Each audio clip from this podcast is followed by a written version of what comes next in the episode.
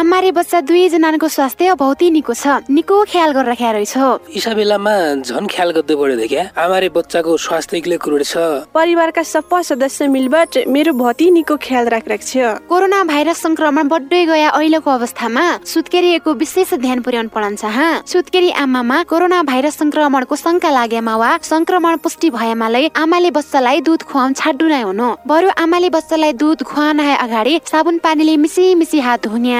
नियमित स्तन सफा गर्दै रे दुध खुवाउन्ज्या मास्कले लाउनु पर्छ हजुर। आमाले दुध खुवाउन नसकिए भएले आमाको दुध सफा र सुरक्षित तरिकाले निचोडबरी एक सफा भाँडामा जम्मा गरेबरलाई बच्चालाई खुवाउनु पर्छ हम सबैको जिम्मेवारी स्तनपान संरक्षण हुन्छ प्रभावकारी।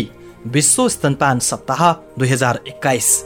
नेपाल सरकार स्वास्थ्य तथा जनसङ्ख्या मन्त्रालय राष्ट्रिय स्वास्थ्य शिक्षा सूचना तथा सञ्चार केन्द्र युएसए आइडी रे सुआहारा भन्छिनामा परिवारकै स्वास्थ्यका लागि